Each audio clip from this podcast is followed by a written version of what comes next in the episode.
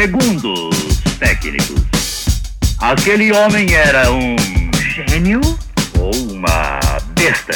Jovens queridos, cá estamos uma vez mais na Matraca Records pro nosso bate-papo. Vocês já me conhecem, eu sou o professor Daniel Mafra e cá estou com o professor Valentino Rui. E aí, Daniel, tudo bom? Bem, e você? Você tá bem hoje? Eu tô bem. Nosso, começa o nosso terceiro episódio de Sou de Humanas, né? É, foi uma semana muito bacana, muitos elogios, muitos né, agradecimentos ali no, no nosso Instagram. Queria até falar que agora a gente tem até ouvinte no Espírito Santo e no Mato Grosso. É a gente tá verdade. adentrando, né?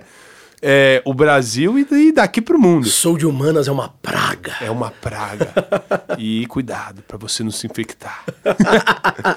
É, e hoje a gente começa com uma pergunta, eu acho que veio de mais de um aluno, né? Eu acho que vem é, nos últimos anos, para mim, vem para você, mas chegaram algumas perguntas pelo Instagram. Ah, E essas perguntas fazem sentido no final de ano. A gente dá aula para terceiro ano do ensino médio.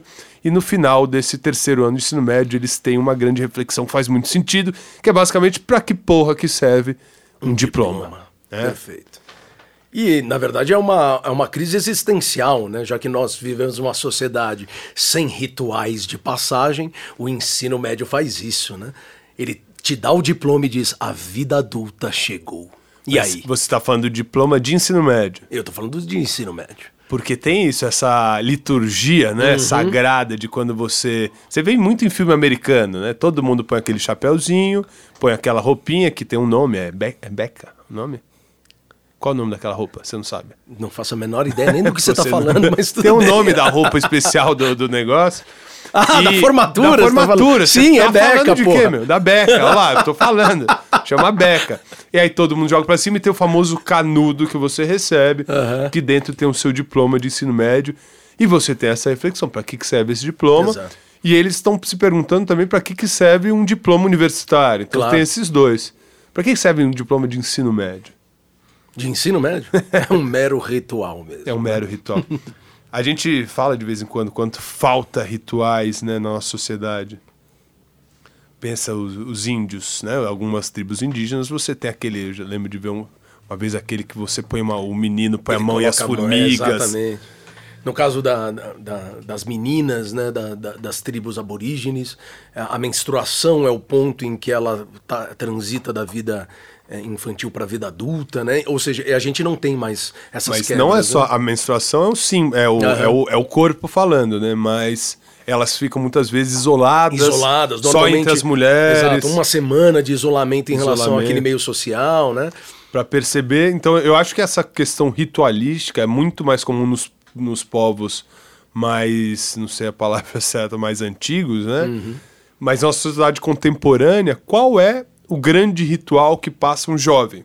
Não é a primeira menstruação, acredito eu, n- n- não tive, mas é, embora seja marcante para uma menina, não é o grande ritual, não se faz, né? A sociedade não vê como um, um grande momento. Para o menino também não existe muito, né? E acaba sendo essa tal de formatura do ensino, Ensino médio. médio. Acabou a escola. Né? Agora a vida adulta. Agora a vida adulta. É. 17 anos a vida, você tá adulto? você tá adulto aos 17 anos? Eu, eu tenho quase 40 e não tô, imagina isso. Você tá expondo sua idade aqui, você sabe. Eu falei quase 40, eu posso ter 31, Você cara. pode ter 19, você tá quase 40. Né? Mas você tem o, o- a, a questão do dia da formatura e o diploma, esse papelzinho que cê- eu nem sei, eu nem tenho isso aí mais, eu acho. Mas fala, é, eu acho que é um coroamento de um processo que é doloroso. Eu acho que ritual sempre pressupõe Uhum. Alguma dor. dor, A gente falou do isolamento, falou da formiga, ele pressupõe algum tipo de dor, né? A ruptura. ideia da ruptura. querendo Deixa eu fazer não, uma pergunta pra você. Como fale. é que foi quando você foi pegar o seu diploma de filosofia? De fila- eu fiz, foi Feleste, né? Aham. Foi lá na USP. E foi basicamente uma tarde normal, quente. Eu queria muito tomar uma cerveja. Só que eu tinha que passar lá na sessão de alunos para assinar um termo que eu me comprometia com a educação do Brasil e a melhoria do meu país. E eles me davam o meu diploma. Então não houve ritual algum. Eu fiquei numa foi. fila, tinha quatro pessoas na minha frente. Você não queriam- teve formatura da. Não, não tem. Não na tem, filosofia não tem. não tem. Então, na história, parece que agora tem na história, mas na minha época também não tinha. Ah, umas turminhas devem fazer, pelo menos a faculdade Aham. que eu fiz, não existia turma, até porque eu, eu tinha. Né, A evasão é com muito grande, 17 né? anos, a média de idade era de 50 na minha Aham. turma. né? Então não tem esse ritual na, na, na universidade, mas tem algumas mais prestigiadas, ou as eh, faculdades, eh, muitas particulares, também tem esse, esse Aham. grande ritual que muitas vezes é um soco no estômago de, de dinheiro, né? Sim. Né? É engraçado, né? Porque quando eu fui pegar o meu diploma na história, foi muito divertido. Fui eu e um amigo, a gente tava num botequinho na Teodora. Sempre álcool junto na- Esses encontros são diploma, fantásticos, né? E aí, ah, vamos lá pegar o diploma, né? Algo como, o que, que a gente tinha para fazer mesmo? ah, sim, vamos pegar o ônibus, descemos a Teodoro e seguimos o caminho para a USP, fomos lá pegar o, o diploma. E foi surreal, na verdade. A experiência foi fantástica. Eu adorei essa experiência porque eu cheguei na sessão de alunos, o camarada pegou, entregou o diploma, pediu para eu assinar com aquela caneta permanente, né? E eu pensei, cara, eu podia fazer uma piada agora, mas não seria bacana, porque eu ia estragar o diploma, porque a caneta é permanente, essas coisas todas. né? Então eu pensei, é melhor não fazê-lo. Peguei, assinei. O cara pegou, olhou para mim e falou: Você quer fazer o juramento do historiador? É, tem o juramento. E ele riu, eu ri junto. E antes da. Eu tava com esse meu amigo, Otávio, e os dois olharam pro outro com aquela cara de idiota. E ele falou assim. E essa frase foi muito marcante, né? Que nós dois parafraseamos Getúlio. Se Getúlio saiu da, da vida para entrar na eternidade, nós saímos da história para entrar na vida. É fantástica essa paráfrase que a gente faz, né? Muito boa. Ele é o Getúlio, como é a frase de Getúlio? Saio da vida para entrar na história. Ele entrar na história. Pra entrar na É, história. eu falei de Falou eternidade. Desculpa por isso. Que é uma pa- parte da história, eternidade. É uma parte só. É, porque a história é muito mais Muito complexa maior do que, eternidade. Puta, né? Faculdade grande, é um curso longo aí. né? Exato.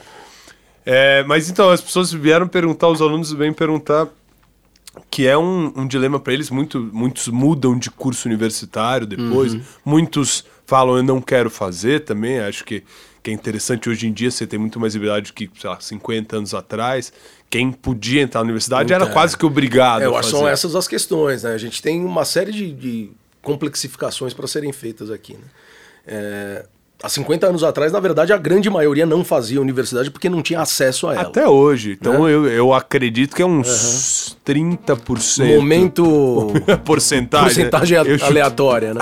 Mas eu chuto uns 30% só Uhum. da, dos jovens, eles têm esse curso, famoso curso Agora superior. imagina, 50 anos atrás, muito menos, Devia ser né? próximo.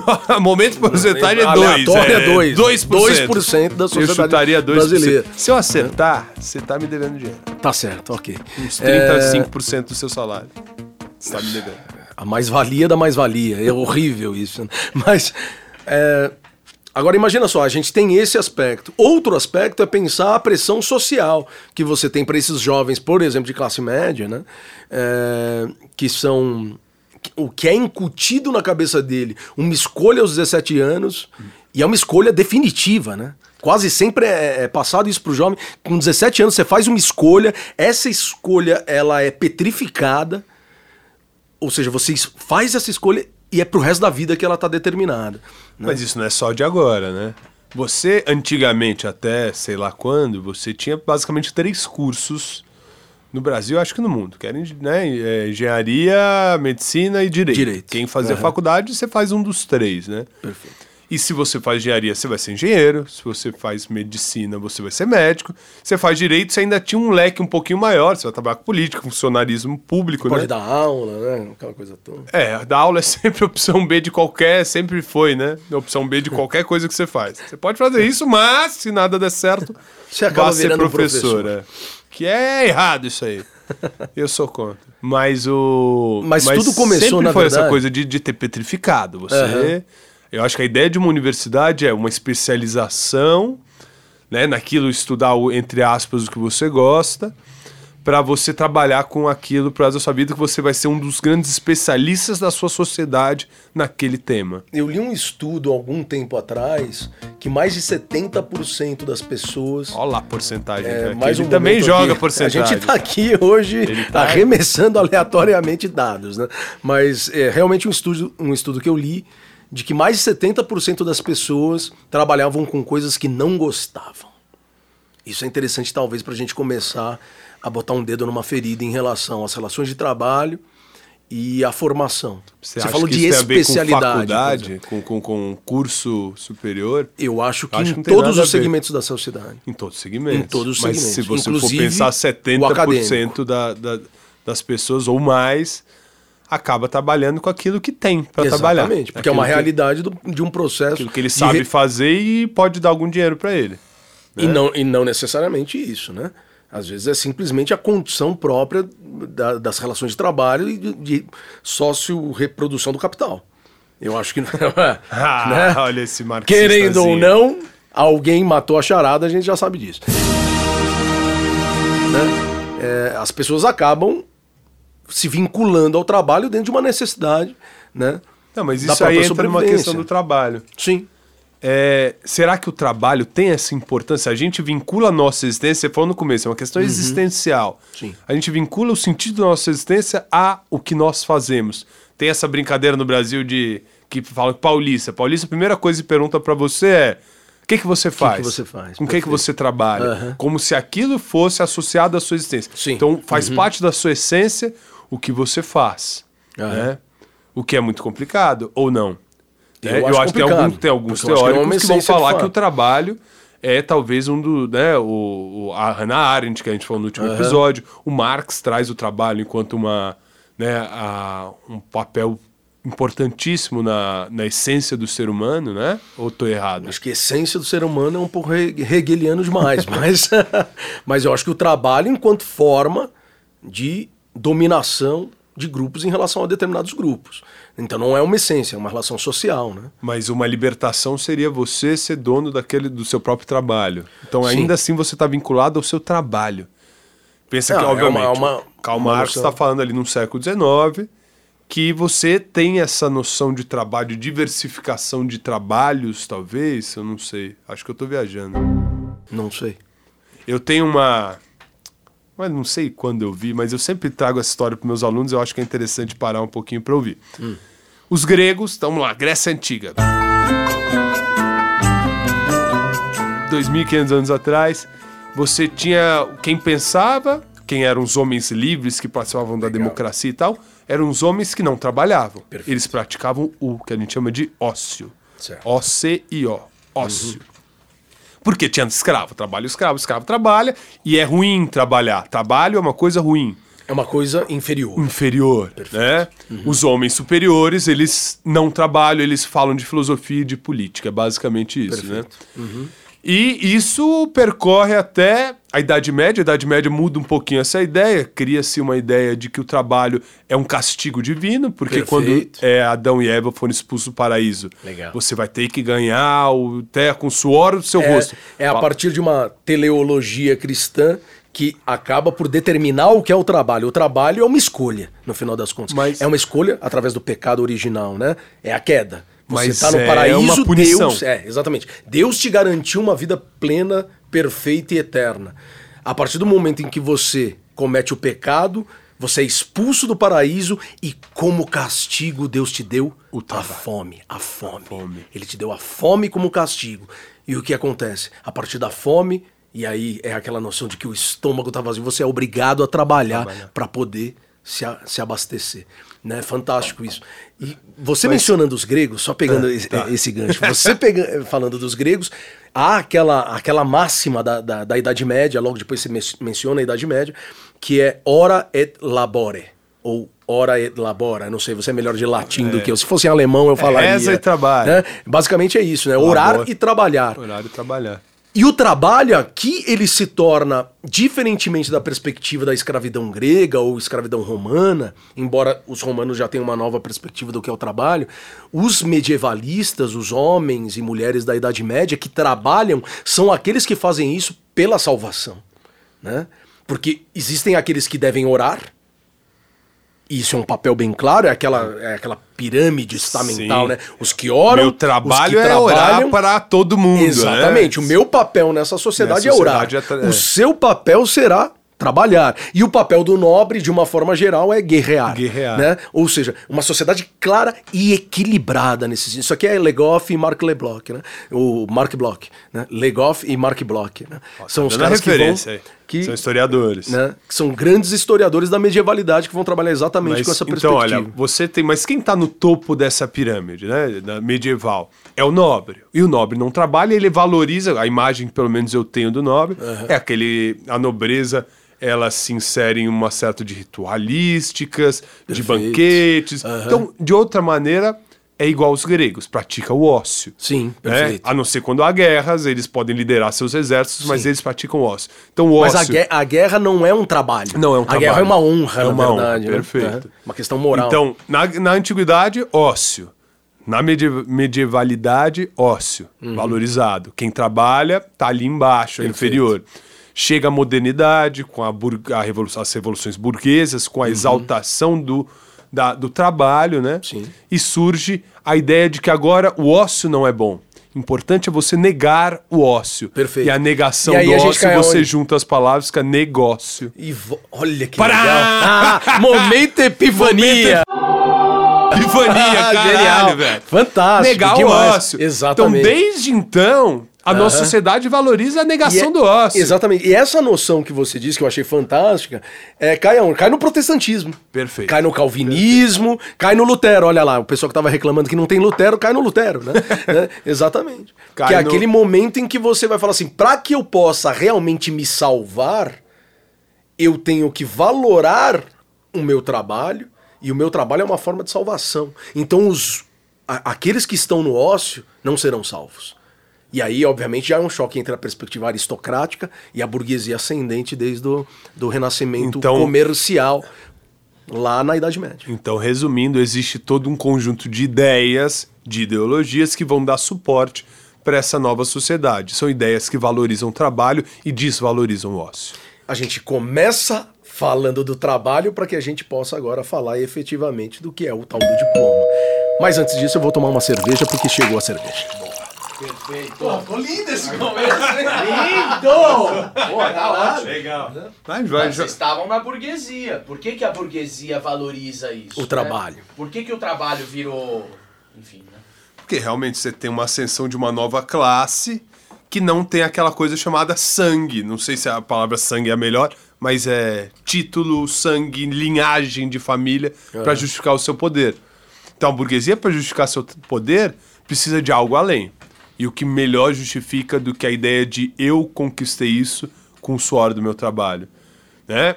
Do que a ideia de, de- que hoje em dia a gente pode chamar de empreendedorismo, de Exato. meritocracia, Aham. né? Que é a ideia de, olha, eu trabalhei, por isso eu posso ter poder. Diferente de dos nobres, ou até da, da igreja, da, da igreja Uhum. católica, né? Que ganha isso simplesmente sem fazer nada. Né? No ócio, ganha, tem todo esse dinheiro, tem esse poder, mas não faz por merecer. É, a grande ruptura, na verdade, é essa noção de que aquilo que era uma natureza do poder se torna uma sociedade do poder, né? Aquilo que era algo supostamente natural agora se torna social, né? Então aqueles caras antes, a aristocracia, ela gozava do poder porque ela era naturalmente privilegiada.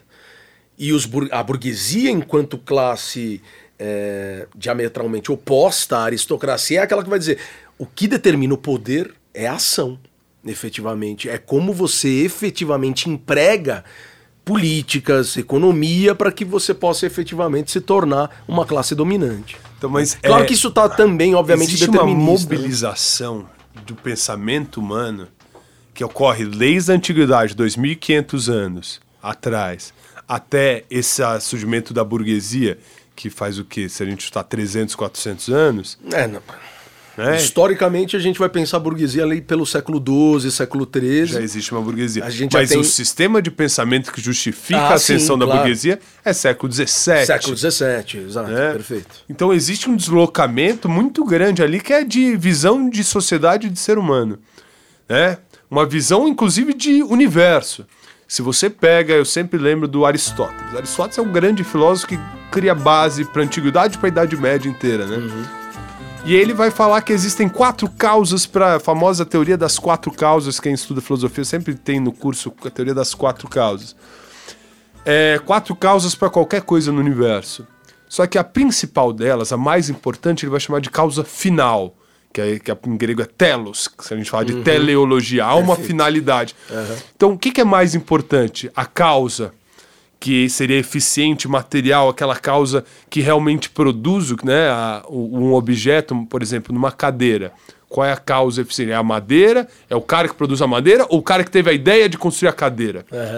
Para Aristóteles, a finalidade é mais importante. Então é muito mais importante quem teve a ideia de construir uma cadeira do que quem construiu a cadeira e da própria E da madeira. própria madeira que servirá de base para Exatamente. O mais importante é a finalidade. E essa é um pensamento que vai abranger a física, a metafísica durante esses dois mil anos. Perfeito. Só com a física moderna, e aí é no momento da ascensão da burguesia que a gente estava falando, você tem a noção de que não existe essa finalidade por detrás das coisas. Existem leis da natureza.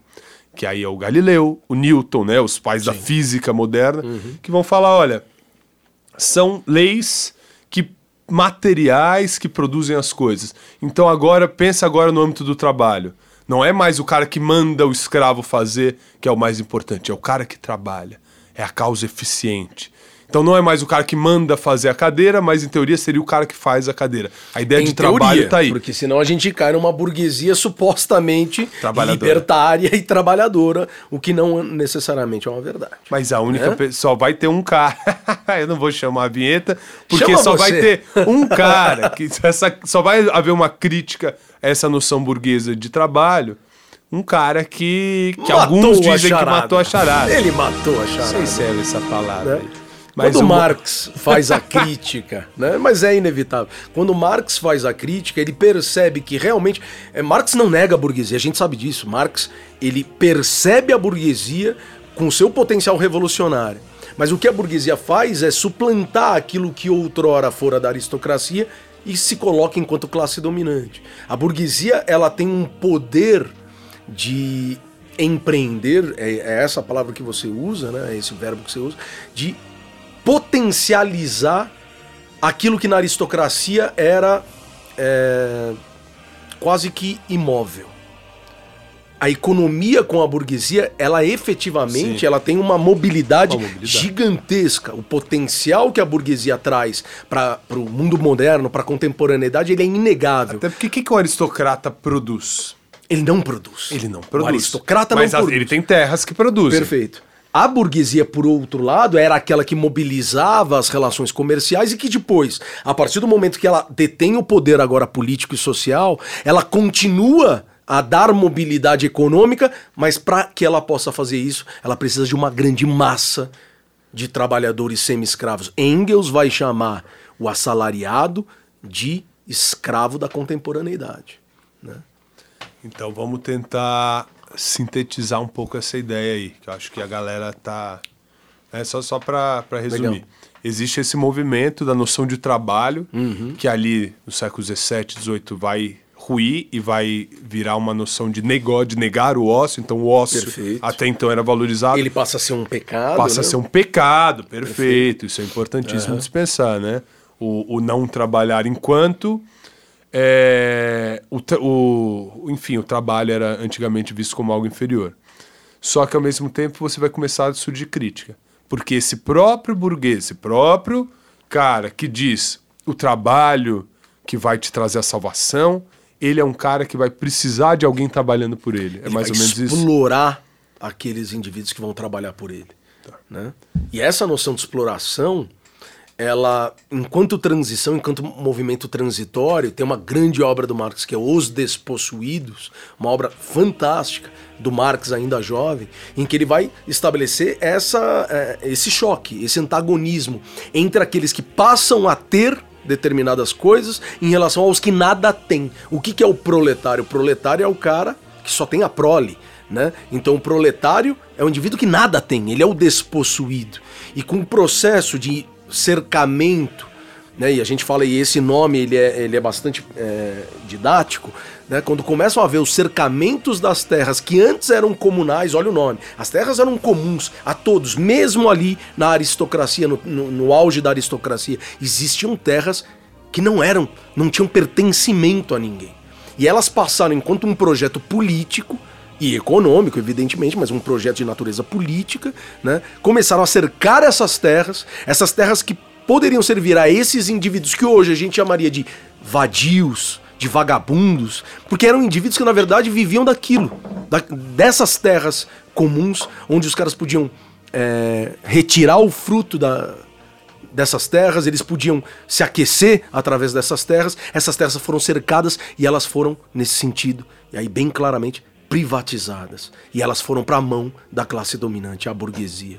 E aí a burguesia E diz, aquelas a pessoas partir que deste tinham momento... aquela que, que Perfeito. partilhavam daquela terra acabam Aham. indo pra cidade, virando uma E aí é uma grande um massa. desemprego. E aí o que acontece? Marx vai chamar isso de exército de De reserva. exército de reserva. Eu Isso é legal que a preciso- gente vai retomar É? um pouquinho, acho que Sem hoje, dúvida. a noção de exército de reserva nisso. Aham.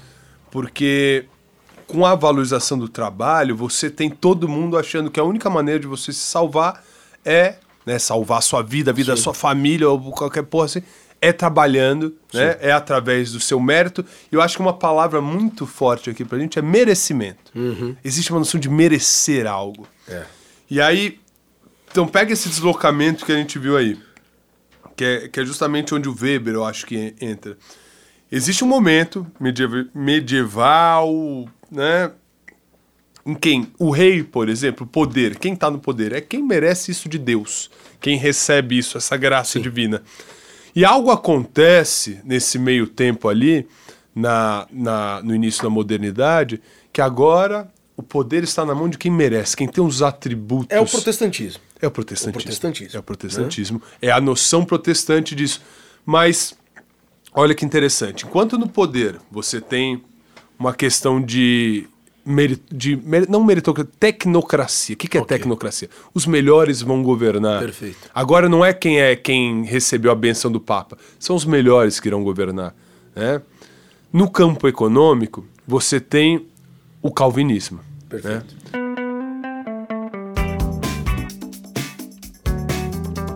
Cara chamado Max Weber, você conhece. Sim. Ele vai escrever uma obra muito importante para a sociologia que se chama Ética Protestante no Espírito do Capitalismo. E nessa obra ele vai tentar se perguntar de onde surgiu né, essa, essa, esse espírito burguês de empreendedor e de, de, de buscar de investimentos e do capital, o capitalismo, né? Perfeito. E ele vai encontrar, pelo menos ali na, na Alemanha, na, no espírito do- da religião calvinista, uma grande diferença em, em relação ao catolicismo. Que é qual é essa diferença? A diferença é que no calvinismo você tem uma noção de ainda de merecer é, o trabalho. Quanto mais eu trabalho, mais eu ganho de riquezas. Quer dizer que Deus me escolheu. Mas eu, e eu mais glorifico a Deus. E eu mais glorifico a Deus. Exatamente. Então há uma. O trabalho é há uma salvação. Ainda há uma escolha divina. Sim. Deus te escolheu. É a predestinação, é a noção da trabalhar. predestinação Olha cristã. Uhum. a transição aí. Eu acho que você encontra no espírito calvinista a transição entre o mundo mágico, religioso, católico, onde o ócio é valorizado e o trabalho não, para um momento onde você tem que trabalhar, senão você é um bosta que, que é justamente esse momento do calvinista que fala, putz, Deus me escolheu para trabalhar e conseguir meu dinheiro. E conseguir minhas riquezas e, e nem gastar igual um louco. Mas quanto mais rico eu fico, melhor Deus gosta de mim, em termos bem simples assim, né? É interessante você mencionar essa Então, obra, quer, um isso quer dizer que Deus não gosta nada de você, Daniel. Se você fosse calvinista, Deus ia, ia falar, puta, não gosto desse cara, vai, ser, vai ter essa cara de, de mendigo aí. É interessante você mencionar a- essa obra clássica do Weber, porque ela é escrita em duas partes, né? em dois momentos distintos. A primeira parte em que ele escreve ainda na Alemanha, em que ele fala da origem do capitalismo na ascese cristã, no monastismo, e essa transição importante em que é, o conhecimento ele deixa de ser algo de um determinado grupo para se expandir a uma totalidade e aí obviamente ele vai buscar em Lutero as raízes em Lutero serão muito importantes. Então ele vai buscar primeiro em Qual a Lutero diferença entre Lutero e o Kant? Um é iluminista, o outro protestante. É, e esse capítulo não é sobre Lutero que legal. Olha lá, é, vocês se ferraram, fuderam. Só que, Galera que é interessante, né? Porque ele vai buscar exatamente essa ruptura em que, a partir de Lutero, mas obviamente, sobretudo com Calvino, a obra é sobre o calvinismo, né? É, ele vai perceber que o fiel, ele pode se salvar.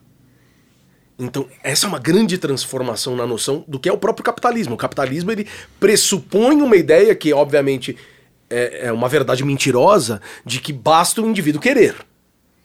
Essa, é, essa é uma das grandes máximas. Que a gente né? hoje em dia chama de meritocracia. Exatamente, que a gente vai chamar de Se meritocracia. você olha. não conseguiu- Independe do meio Ó, social em teve que um você cara aí viva. que eu vi essas semanas, o cara falou que o pobre é pobre porque não sabe poupar. A gente não pode mencionar, porque senão a gente é processado, que é o Paulo Guedes. Vai que esse cara aí, se ele processar, você tá ferrado porque ele é rico, porque ele poupou muito dinheiro na infância. Exatamente, porque ele começou da mesma forma que eu. Da do mesma mesmo lugar, veio do mesmo lugar, né? passou fome também. Ele não coisas, tem essa cara né? sua. Exatamente. né? Ele raspa a barba todo dia. né? É isso. É isso que dá É, Retomando, então, olha, mas olha que interessante, a segunda parte da obra do, do Weber, A Ética Protestante e o Espírito do Capitalismo, ele escreve nos Estados Unidos da América. E isso é muito United States of importante. Porque, obviamente, ele é vislumbrado quando ele chega nos Estados Unidos, já no comecinho do século XX, ele começa a escrever no final do XIX, a obra, e no, no século XX, acho que 1903 ou 1904, ele vai para os Estados Unidos, né? E ele fica encantadíssimo com os Estados Unidos. E os Estados Unidos são o quê? É uma nação puritana. E o que é o puritanismo? O puritanismo é uma das vertentes do calvinismo Do calvinismo, com né? certeza. E aí a gente entende, olha que interessante, realmente o Weber é dos liberais, não sei se hoje ele seria chamado de liberal, talvez um social-democrata, mas de fato é, é um dos autores que eu acho mais fantásticos, né? Que faz um- inclusive um crítico de Marx, obviamente que aí ele acaba errando, mas ele faz uma leitura muito sofisticada da origem do capitalismo. E fica muito claro nessa linha sociológica que ele, que ele desenha, fica muito claro por que, que os Estados Unidos é uma, é uma nação é, bem sucedida dentro do capitalismo.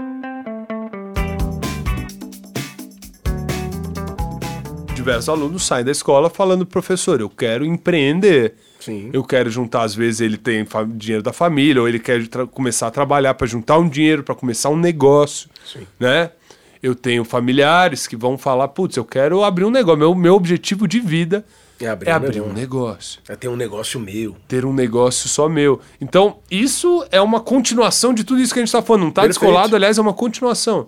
Isso é, é, é- Não sei, como que a gente pode analisar como uma evolução dessa ideia capitalista de valorizar o trabalho?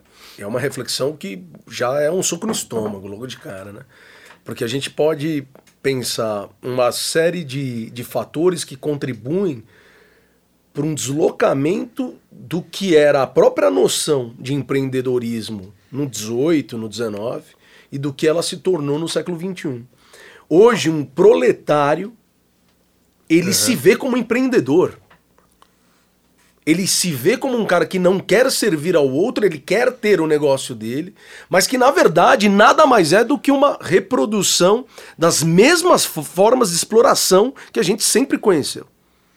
O interessante é pensar como isso, um, um camarada hoje que ganha um salário de professor, ele se enxerga como empreendedor no mundo regido pelos bilhões e bilhões e bilhões do capital. É uma espécie de culturalização do empreendedorismo vista de baixo e, e almejando o que está em cima, como se realmente fosse possível fazê-lo, sem perceber todas as amarras que prendem esse indivíduo. Então, talvez essa nova noção, olha que interessante, essa nova noção de trabalho, ela trabalhe, ela, ela vá nessa direção. Quando você trabalha, você se afasta do que está abaixo de você Perfeito. e você mira o que está acima de você. Mesmo que, que Mesmo que seja da puta que pariu, você não vai Exatamente. nunca Eu tô muito mais merda. próximo, eu tô muito mais próximo do que do cara que recolhe o meu lixo, mas eu o vejo como um inferiorizado do que aquele cara Eu, eu tô muito mais próximo desse cara que eu que eu humilho de certa forma, não necessariamente. você né? especificamente. É, eu bem claramente não, né? É, mas você vislumbra Wall Street. É. Meu ídolo é, o. Ou o jogador de futebol, ou, Ou é o cara que ganha muita grana que você nunca vai ganhar. Você pode trabalhar mas muito, mas muito, mas muito. Você pode. E aí tem aquelas continhas bestas, né? Pra você ter a fortuna de fulano, quantos dias você teria, teria que trabalhar? Ah, você teria que trabalhar 785 anos, Mas sem segundo, pausa, aí você teria Mas a grana segundo dele. o Paulo Guedes, basta você poupar, cara. É só poupar. É só poupar, essa é a lição. Para de você querer tem. gastar. Para de pegar essa b... aí. Para de... Não Brão! marca. É. Ah, vai ter o Pierre. Frama. Grama. Frama, grama. Lama. Para de beber lhama. Não, uma coisa assim. Me vê mais um pouquinho, vai. De lhama. Cara, a gente não chegou no diploma. Não, então agora que eu queria entrar, já que dá pra entrar várias vezes, só que tô esperando, porque eu vi o horário, eu vi o tempo. Mas, mas professor, e o meu diploma? Então, eu tô aqui olhando o tempo, eu tô falando, já tá dando pelas nossas contas. Aqui dá um episódio fácil. Então, e a gente nem falou, então já a gente vai falando, continua falando, só que vai entrar. Aí eu acho que realmente é melhor a gente encerrar por aqui. A gente já convoca então os nossos ouvintes para o próximo episódio, onde a gente vai dar continuidade a esse bate-papo. Vocês já me conhecem, eu sou o professor Daniel Mafra, tô aqui na Matraca Records com o Pedrão. Obrigado, Valentino Rui. Então, muito obrigado a todos que estão ouvindo a gente. Queria agradecer a todos que mandaram mensagens, foram muitas pessoas, alunos, ex-alunos, pessoas que não nos conhecem, agradecer todos eles, agradecer a grande Porcas Borboletas, essa banda que faz nossa introdução, nossas vinhetas, agradecer o Tomás Miquelin, que faz a nossa arte, e é, convocá-los para ajudar-nos no nosso próximo episódio, no Instagram, Podcast Sou de Humana, SoundCloud, Spotify, por onde vocês nos encontrarem. Mandem nos mensagens que a gente traz aqui para continuar nossa reflexão sobre para que porra serve um diploma. Muito obrigado, Daniel. Sou Valentino. Valeu, Valentino. Então vamos fazer o seguinte, para deixar bem claro gala- pra galera, semana que vem a gente vai continuar esse bate-papo pra realmente falar pra que que serve a porra de um diploma. Então, dia 16 de dezembro, na semana que vem a gente tá de volta. Jovens queridos, esta aula não está finita.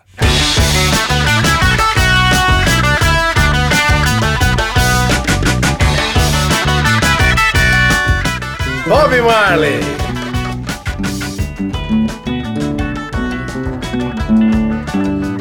É, presta atenção na letra. One pirate yes and rabbi So tied to the motion ships Minutes after they took her From the bottomless pit But my hand was made strong By the hand of the Almighty we forward in this generation triumphantly. Won't you help to sing these songs of freedom? Was all I ever have. Redemption song redemption song.